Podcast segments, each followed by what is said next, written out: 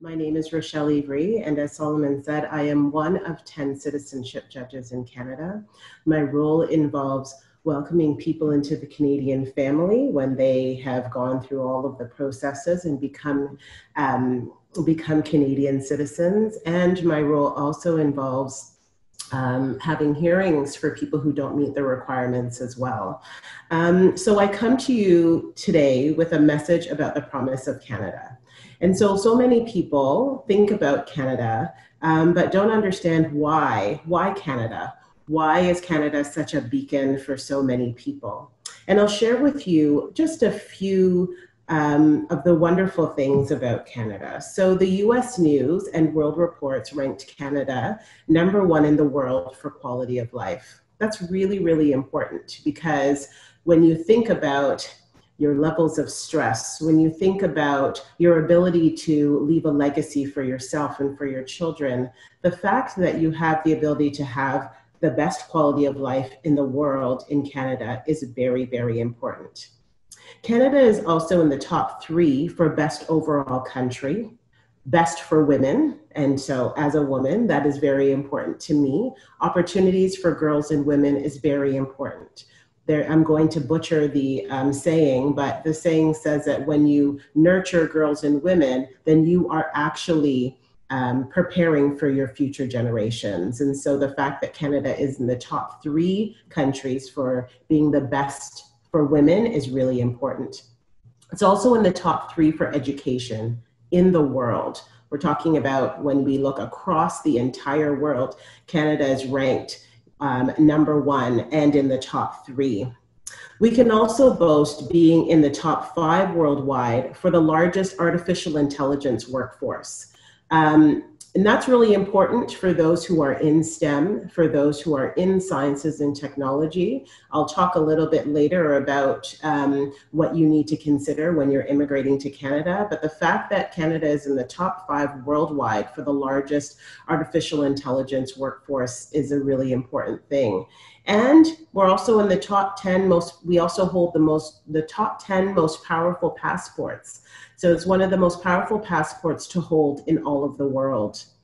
In Canada, more than 200 languages are spoken across the country. There are over 200 different ethnicities. One of the mottos of Canada is that diversity is our strength. And while especially in recent times, we can identify some of the areas where we certainly need to improve. The fact that the country recognizes from the top down that diversity is the strength of this country is a really important thing, especially for Ugandans in the, dias- in the diaspora. So I have um, prepared for you just a few things that I have um, identified um, in terms of tips for immigration. Then I will move on to those who are who are currently students or here on work permits, and then I will move on to permanent residents and tips that I have. Now I'll give you a little bit about the background of myself so that you understand where I'm coming from. In addition to being a citizenship judge, I am also a paralegal professor. I teach, I teach law. And um, prior to becoming a judge, not only did I sit on various agencies, boards, and commissions, but I was also um, an immigration consultant. So, and I spent many years working at the federal courts and the Immigration and Refugee Board. So, what I'm sharing with you is from my years of uh, being in the community, but also from my years as a practitioner. So I am unable, I'm going to say this from now, unable to provide any type of legal advice in my current role. It will affect my ability to be unbiased. Um, and impartial. So I can't offer you any specific legal advice. So hopefully you're going to take some notes right now in order for you to um, uh, identify some tips that might be useful for you. Okay, so the first thing, make sure that you obtain proper legal advice and retain counsel, whether that's an immigration lawyer or an immigration consultant registered either with a Provincial Law Society or the Immigration Consultants Regulatory Council of Canada. And that might seem biased as somebody who is an immigration practitioner, um, but I have seen so many people led astray um, through word of mouth. They heard something from a friend and they've kind of uh, decided that they're going to go based on what that friend has told them. And unfortunately, it's either old advice or um, something that doesn't meet their particular needs. And so when you take the time uh, to actually consult with someone who has the knowledge and expertise, at the very least, you're, you can be placed in the right direction in terms of what suits your needs in particular. And you have the ability to search for those individuals on the Provincial Law Society website. So in Ontario, that would be the Law Society of Ontario, the ICCRC, the Immigration Consultants Regulatory Council of Canada, um, you can search their websites in order to see if that person is in good standing, to see if there are any types of complaints about them, uh, in order to ensure that you have someone who um, is actually, um, you know, has integrity and is doing uh, what you would like for them to do for you. Um, secondly, there are so many avenues to immigrate to Canada you have to choose the right one that suits your needs because any type of misrepresentation or any failed attempts to immigrate to Canada could affect your, your future eligibility. Many hear about things, as I said before, through the grapevine. Many, hear that they should file for refugee status, for instance. Well, refugees, um, as somebody who worked at the Immigration and Refugee Board, there are actual legal requirements in order to meet the definition of a refugee or someone who is in need of protection. And if you don't have the reliable evidence to support your claim, you will be rejected. And if you are a rejected refugee claimant, this can have an adverse effect on your future eligibility to uh, properly regularize yourself in Canada. I'm going to say that again. Refugee status is something that is um, for those who actually have a, um, something that will meet the criteria within the framework of uh, requiring refugee protection or being a person in need of protection. It's important that you get proper legal advice before you make a refugee claim because it can have an adverse effect on you if you are unsuccessful or if you have applied for refugee status um, and and they identify that that was some form of misrepresentation. It's very challenging, but you also need to have the evidence to support what it is that you're asking for um, and, and the claims that you're, you're making. And so, um, again, legal advice is really important in that avenue. Many also apply as students, and for many people in the diaspora, that is a wonderful way to be able to uh, come into Canada. Um, one, you are furthering your education, you're getting Canadian education experience, and at times during that educational experience, you're also gaining Canadian work experience. And all of those things can bode you well when you're now applying for permanent residency in Canada.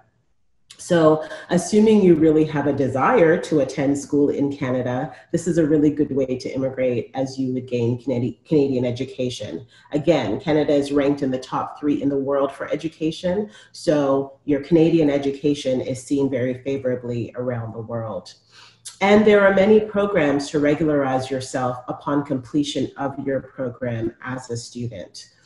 My words of wisdom here are to do some research before you apply as a student to see what jobs are in demand in Canada and tailor your schooling in an area that is much needed. While I have the utmost respect for people who are studying, uh, you know, English literature, it may not be something that we need in Canada because there are so many people in Canada that are studying English literature. So there are many um, job websites and many different um, resources that you can access to identify trends and to identify the types of jobs that would be in high demand in Canada. And I would say, assuming that you have the educational acumen and the ability to succeed in that, that those are the areas that you should apply for your schooling to ensure the likelihood that you can um, receive employment upon uh, completion. Um, so, in many parts of Canada, skilled trade workers, for instance, people who do construction, tilers, plumbers, are in high, high, high demand.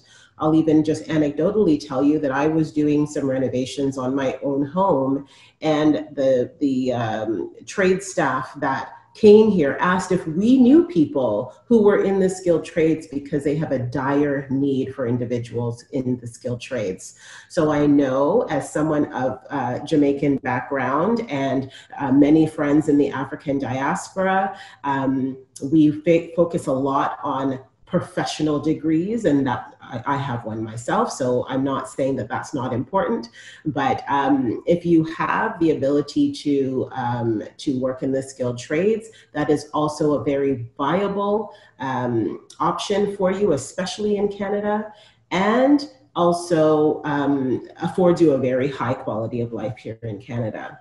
We have one of the largest artificial intelligence workforces uh, but the workforce is lacking in diversity. So this could be an area of focus for your studies in order to add to that diversity.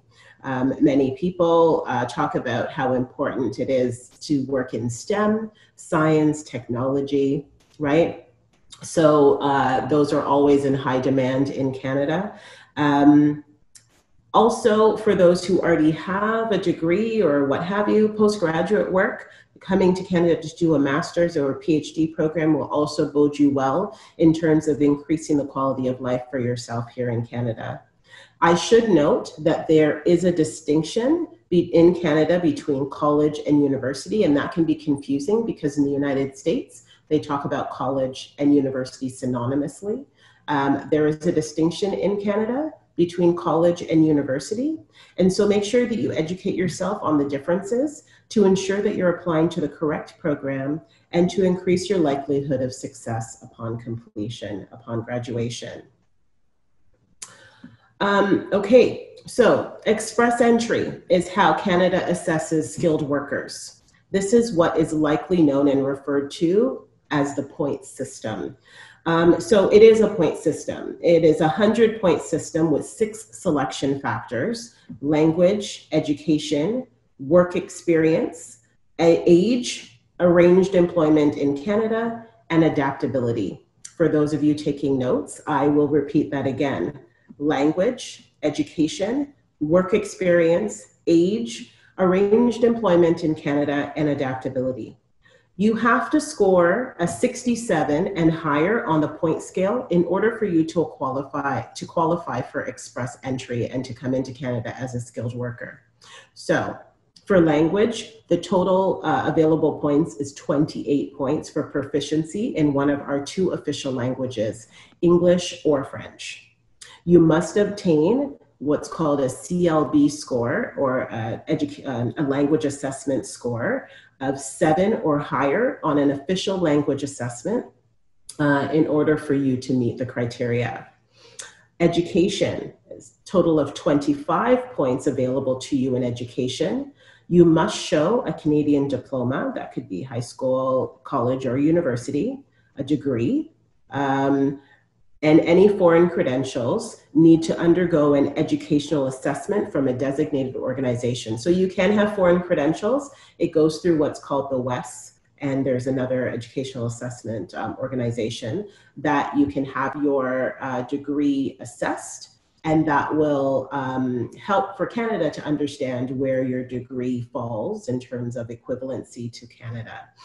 Um, so again, that's a total of 25 points. So you can see the bulk of the points of the 100 points, language is 28 points, education is 25 points. Very important. For work experience, it's a maximum of 15 points. And this is allocated based on the number of years of full-time or part-time work in certain work categories. You get a maximum a number of points for six or more years full-time and then the scale goes down from there. Okay. Um, age. So surprisingly, or maybe not surprisingly, depending on uh, on your perspective, it's a maximum of 12 points, but you receive the most amount of points for being between the ages of 18 and 35. So if you're over 40 like myself, you actually lose points. and um, if you're 47 and up, I'm not quite 47 yet, but my husband is, and he would receive zero points. Okay, so that's really important for you to understand that age. Canada is looking for young people. Canada is looking for people who will have a long and bright future in Canada. That's not to say that us 40 year olds or 50 year olds don't have a bright future as well, but uh, the 18 to 35 year olds are who they're really focusing on. Um, and so you get maximum points, those 12 points come to you if you're between 18 and 35. Uh, the next is employment in Canada. And so um, there's a maximum of 10 points there. And it's valid for a conti- it's valid continuous paid full-time work in certain job categories in canada. That will get you the 10 points. Um, and so again coming in as a student for instance um, and working during that time as a student will help for you to be able to meet some of this criteria or if you've come in under a work visa even if you've gone back to uganda right? Or even if you've come in as a student and you've gone back, um, the fact that you have had previous employment in Canada would be very useful for you. And then finally, adaptability. And what and so you get a maximum of 10 points for adaptability. And um, what they mean by adaptability would be what's your likelihood for success in Canada? I think that there's a recognition that if you don't know anyone, you have no family, um, you've never worked here before, you haven't gone to school here before, that that can create some challenges for you. And so you get a maximum of um, up to 10 points for things like um, your spouse's or your partner's language level. If they also can speak English or French in a proficient way, it means that the likelihood, there's more of a likelihood of the both of you finding success in Canada. Um, your you or your spouse's past studies in Canada would allow you to also receive points. You or your spouse's past work in Canada, or if you have relatives in Canada. And so, um, again, maximum of 10 points for adaptability, but adaptability is something that they also look at. Again, the majority of those points are coming from um, language and education, followed by work experience. And so those are those should be uh, your areas of focus if you have an interest in coming in as a skilled worker in Canada. Now, I will say Canada is also very good with having all of this information right on their um, immigration website. Um, there's nothing that I'm telling you here that I didn't just kind of go on and look for myself. Um, this is not, so although of course I do have specialized knowledge, uh, this information is available on um, on canada.gc.ca and you are able to um, navigate through. They they actually go through the point system right on their website and you can even do your own assessment to determine where you fall if you meet the 67 points or higher Another area that many people are unaware of are provincial nominee programs. Many don't realize, realize that provinces can also recruit their own immigrants and make recommendations to the IRCC. So that means that if there's a particular province that you apply to and try to meet their needs um, in terms of their immigration needs, that is also a very viable way for you to come to Canada. Many focus on major cities like Toronto, Vancouver, and Montreal. And I'm born and raised in Toronto, so I totally understand the draw. It's a very multicultural, cosmopolitan, beautiful city. I've been to Montreal, again, a wonderful, beautiful place to live, especially if you're a French speaker.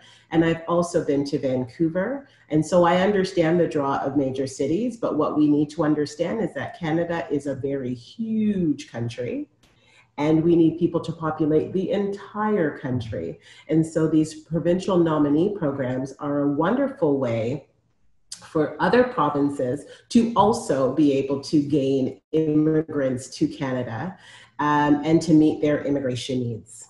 Um, so you actually get more points for your willingness to live in other parts of the country which also need workers, and some areas are very, very needy. Um, another thing to consider living outside of Toronto or Vancouver or Montreal is that house prices and cost of living are also generally lower. So if your goal, we'll talk about that a little later, but your goal should be home ownership. And if your goal is home ownership, it's very hard to come by the $1.3 million that you might need in Toronto to own a home that you really like. Um, uh, and so um, living somewhere else in a, another, in a smaller town, uh, living in another province, um, like Saskatchewan or the Maritimes are very viable for you. Not only are they wanting immigrants, but the cost of living is also lower. It allows you to be able to achieve some of your real tangible goals that you should have, like home ownership, um, just outside of those major cities. Um, so you can make a good life for you and for your family. So I'm not going to touch on all of the provincial nominee programs. We would be here all day. Um, but again, these are all readily available on the um, on the uh, federal government immigration website. Um, but I'm going to just talk about uh, two of them, well, mainly one and touch on another one, just so that you know. Now, it's important as well that um, so each province, including Ontario, also has a provincial nominee program. And they've actually, all of the provincial nominee programs, despite COVID and despite the fact that the border has been closed, they have been actively having draws even after the pandemic hit. So people have been invited to come to places like Saskatchewan, uh, Manitoba, uh, and various places, even during this pandemic. Um, and they continue to do so. There were actively some draws in April, some in May, and they continue to have draws where they are asking for people to come to Canada under these provincial nominee programs. So the one that I will highlight is the Atlantic Immigration Pilot Program. Now, this program has actually been extended to December of 2021, which means that this is a wonderful opportunity for you. And upon successfully meeting the criteria, you would actually receive permanent residency in less than a year. That is very rare that is a wonderful thing uh, for you to be able to come in as a worker and actually to become to become a permanent resident in such a short period of time. The Atlantic Immigration Pilot Program essentially seeks to draw skilled immigrants to the Atlantic provinces of Prince Edward Island, New Brunswick, Newfoundland and Labrador, and Nova Scotia. These provinces have experienced a labor gap due to aging populations and low immigration rates. So as I said, people aren't flocking to the Maritimes and they have an aging population, which means lots of people are retiring, lots of people, um, lots of openings for jobs and no one to fill them. And so this labor gap has resulted in them, this, them creating and now extending this pilot project in the Atlantic provinces. Um, they're hoping to draw in newcomers by offering this fast track to immigration, along with unique work and settlement opportunities. The process begins with the employer who will recruit immigrants and recent international graduates. So a wonderful opportunity for students. So when you're applying to uh, a university or college, maybe consider applying to somewhere like Memorial University or somewhere in the Maritimes uh, so that you can also take ad advantage of this immigration pilot project. Um, but also they are looking at international uh, individuals as well.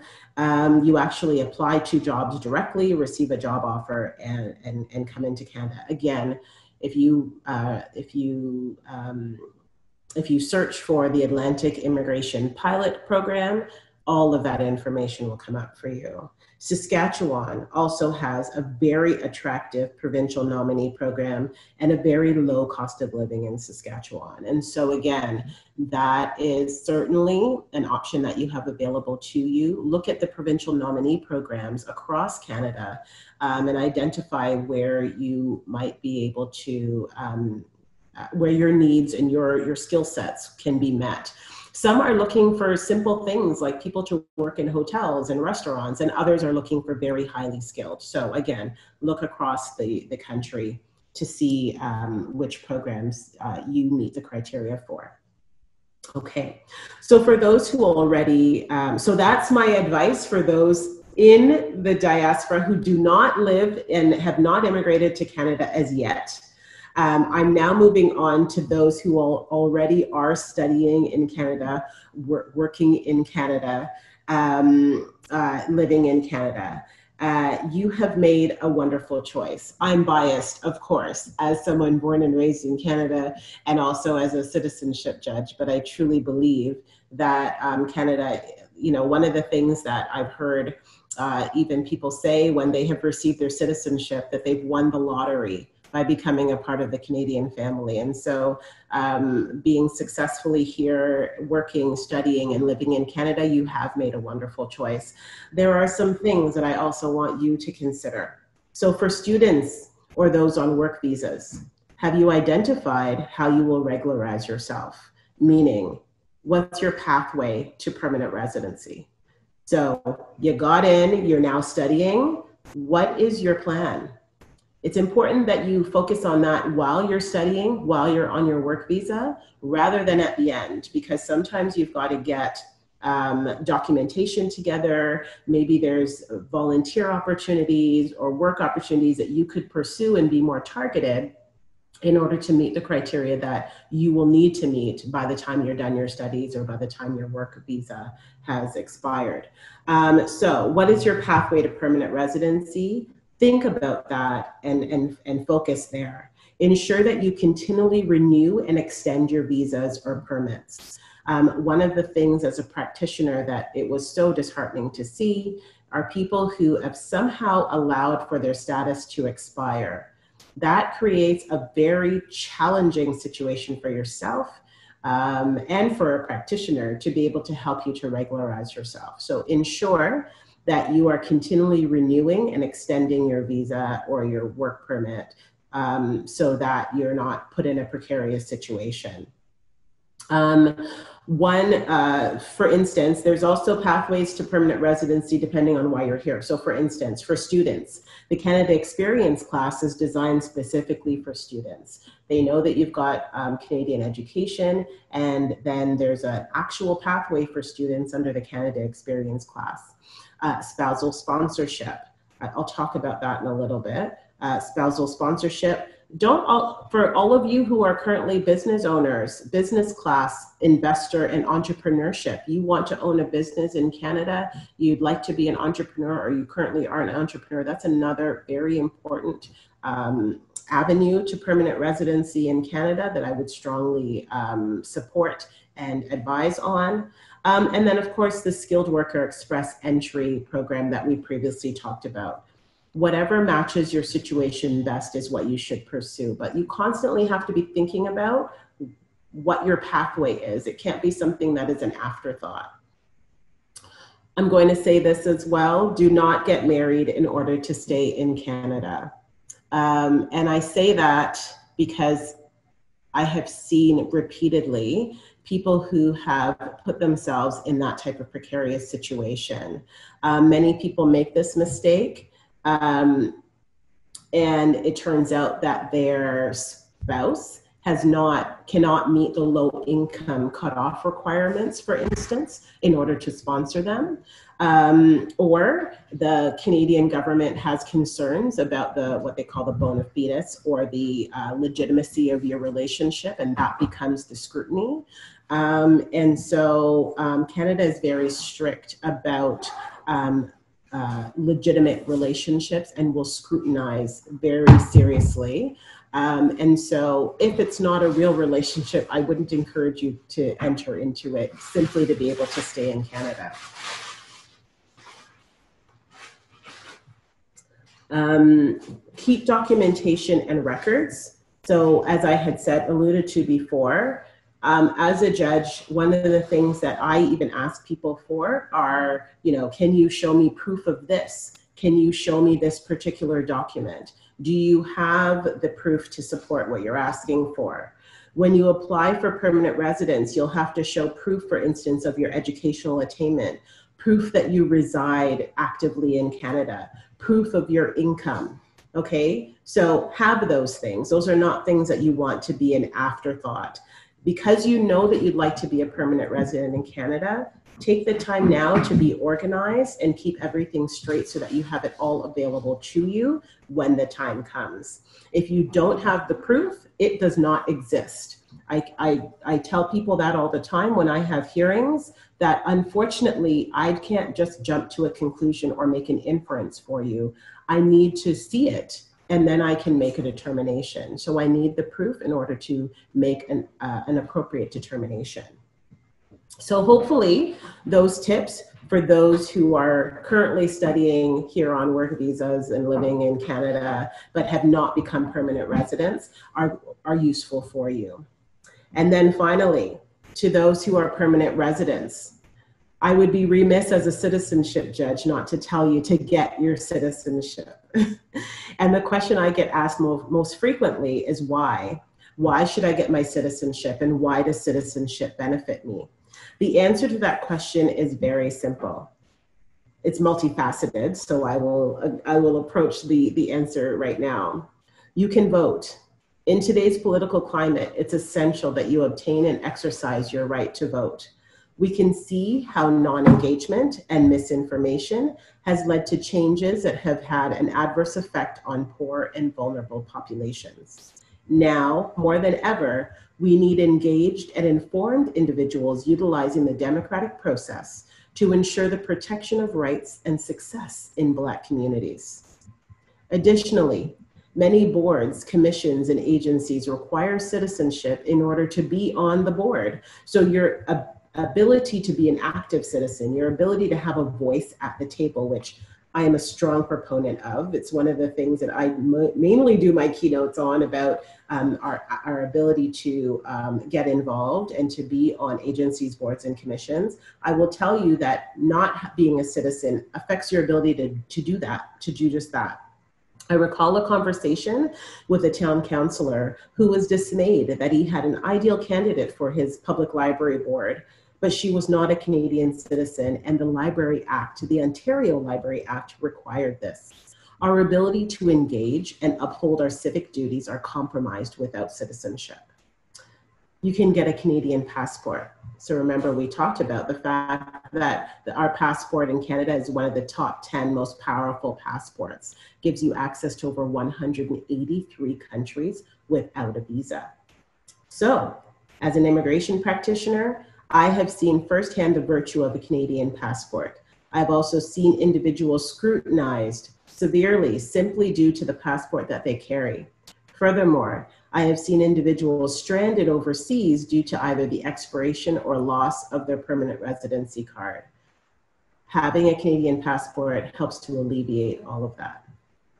You get access to more jobs. There are jobs which prefer Canadian citizens, and where Canadian citizenship would make you a more ideal client or a more ideal candidate due to ease of travel, lack of visa requirements. Even the federal government, as an employer, has a preference for Canadian citizens. When COVID hit and citizenship ceremonies ground to a halt, there were a number of people who required citizenship in order to continue with their research, to travel unrestrictedly, or to be eligible for their prospective employment we were able to conduct emergency virtual ceremonies to assist, but this highlights the importance of citizenship. It's really important. You're free to live and work in any province or territory. You have the right to enter and remain and leave freely. Again, Canada has ranked uh, as the best country in the world for quality of life, which means that we are ahead of Sweden, ahead of Denmark, ahead of Norway, Switzerland, Finland.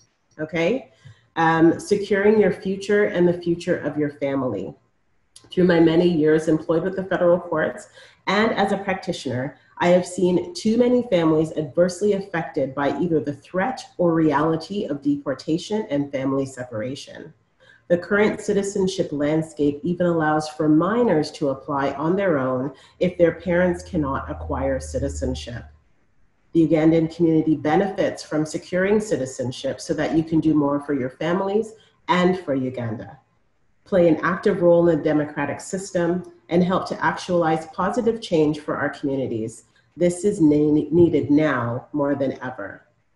So now that we've established the why, I think that I can agree, I think that you would agree with me that I've established a very strong why for Canadian citizenship.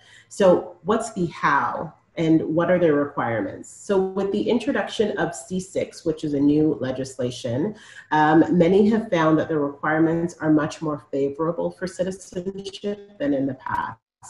So the first is that you should be a permanent resident in Canada for three out of the five years before applying. So you don't have to wait for five years. As long as you have been in Canada for three of the five years, uh, you can apply. You should file your income taxes for three out of those five years if required. You should speak and understand English or French at a level four. This does not apply under the new C6 legislation. This, this does not apply to applicants that are 55 and over. So if you're currently a permanent resident and you're over the age of 55, you do not have to meet the language requirement and you also don't have to write the citizenship test you can simply apply and go straight into the queue for a citizenship ceremony. So you have to complete an application form. The fee is $630 per adult, and each child or minor is $100. The fee may seem costly, but the benefits, as I've outlined, outweigh the costs that may apply. You have to pass a citizenship knowledge test the passing mark is a 15 out of 20. Again, this does not apply to people who are over who are 55 and over. But so you have to pass the citizenship test.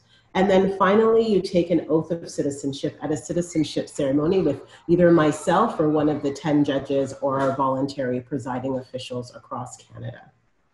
So you'll be required to account for any and all your travel in and out of the country. So please keep a detailed record, record of travel even if it's just a day trip, and keep proof of travel in addition to your passport. Now, I say this because I encounter so many people who just re- rely on their passport to tell them when they've been in and out. Sometimes you don't get a stamp. Sometimes your your your passport isn't giving you actually the right data that you need. And we have a lot of that data already. And so it's important that you um, keep an active record, even your day trips, so that when you're now filling out your citizenship application, you can be very clear about when you have come in and out of Canada. There's also a tool that you would fill out um, that you actually need to print off to show that you actually meet the criteria in advance.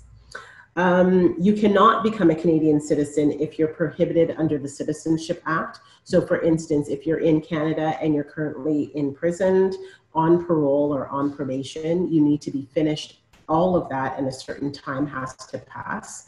If you're currently serving a sentence outside of Canada, if you're charged with, on trial for, or involved in an appeal for an offense, if you're under a removal order, or if you're being investigated for or charged um, or involved in some form of war crime or crime against humanity, you're also ineligible if you've had a citizenship application refused for misrepresentation in the past five years. So that's why it's just important to be able to uh, be very clear and sure about what you're doing because misrepresentation doesn't mean that you actively lied, but it came out as appearing to be a lie, some form of um, omission or um, some form of misrepresentation, and it can have an adverse effect on you. Um, if you've had your citizenship revoked because of fraud in the past 10 years, um, or if you've been convicted of an indictable offense in the four years before you apply. So, all of that to say, be mindful that you regulate your behavior accordingly, and this or this will prevent you from becoming a citizen. If for whatever reason you are ineligible, you are still able to apply for the citizenship of your minor children and they can become citizens without you. This is a major and very important change because many, many, many young people, uh, when they became of age, their parents hadn't applied for them, and now, you know, they've they've although they've been raised in Canada, somehow something has happened where they've become involved in the law um, and um, they're facing deportation because they actually, despite the fact that they've been here since they were six months or two years old, they're getting deported uh, for criminality, for instance, simply because their parents hadn't applied for citizenship for them. Um, important to note as well that Uganda allows for dual citizenship. So if you're currently um, a permanent resident here in Canada and you are um, interested in Canadian citizenship, it will not preclude you from maintaining your Ugandan citizenship.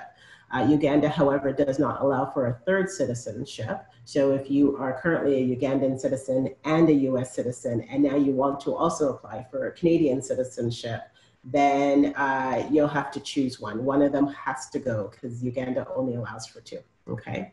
Um, so essentially, I say all of that to say that you've, you miss out on opportunities and stability when you do not apply for citizenship.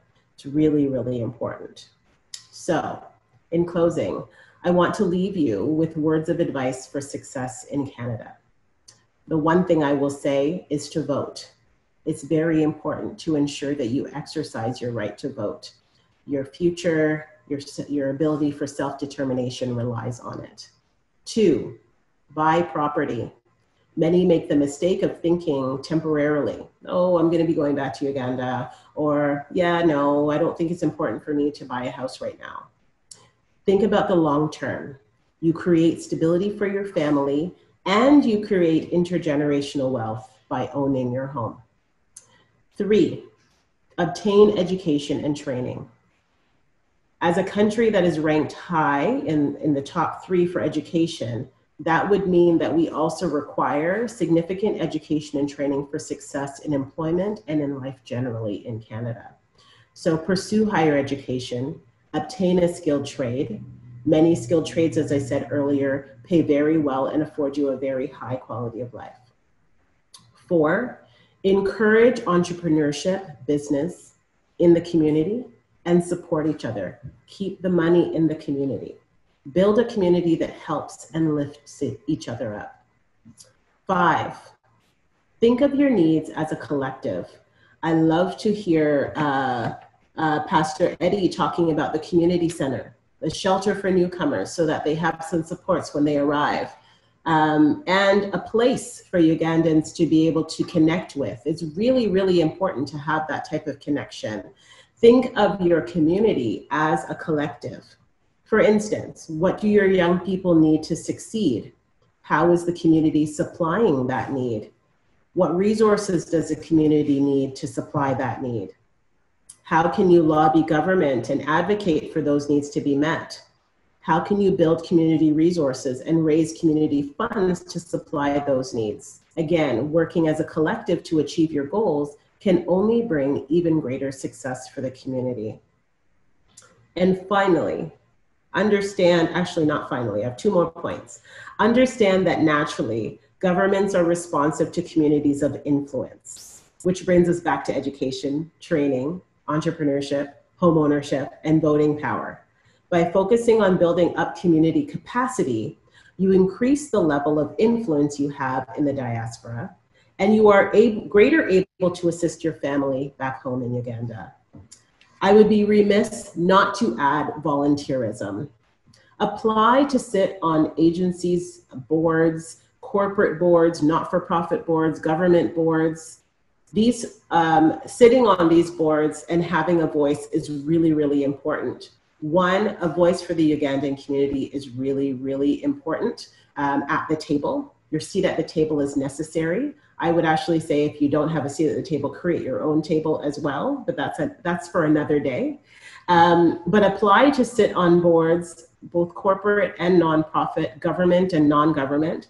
This strengthens your ability to navigate governance. It strengthens your financial acumen and how business works, uh, understanding how business works in order to enhance your own initiatives within the community. And so that's really, really important. So this has been a wonderful opportunity for me and for the Ugandan diaspora in Canada and in Uganda. So thank you for having me. I hope that my contribution to this very engaging dialogue has encouraged you to seek out further information and more importantly, that you will hear the call to action to, in order to secure your legacy and the legacy of your children for generations to come. Now more than ever, is this is the best time for the community to ensure proper migration to Canada in order to seek further and better opportunities. and to acquire citizenship and security in Canada.